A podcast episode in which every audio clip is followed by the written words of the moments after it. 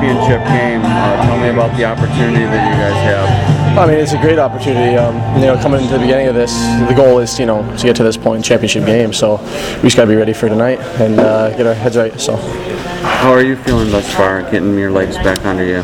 yeah, it's been it's been, I feel like it's got better and better. You know, first game was a little rough for me, but uh, I feel like I'm getting back in you know that physicality game. You know, after surgery, so it's, it's been going well. Shoulders doing all right? Yeah.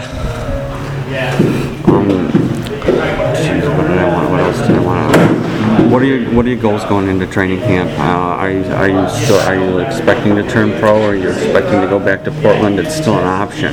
Yeah, yeah. Well, obviously, turning pro is, is a goal here. So I just got to, you know, play the way I'm capable of playing. You know, try, try to be comfortable. I think that's the biggest thing is you know not be nervous in, in a camp like that. So uh, so I'm gonna try to do go and play my best. That we're having the experience of being here before helps.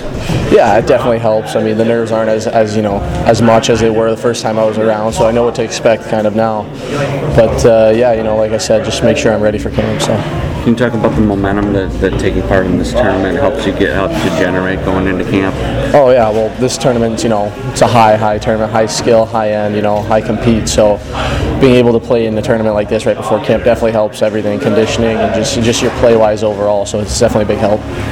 What do you think about the guys in the room, the mix that there is? There, there are some older guys and there are some some very young guys here. It's it's kind of an eclectic bunch. Yeah, yeah, no, that's good. I mean, you got guys, you know, with, with more experience than others that can lead the way and you know kind of help out. So and, and guide some of the some of the younger guys. So it's it's the way it works out really well.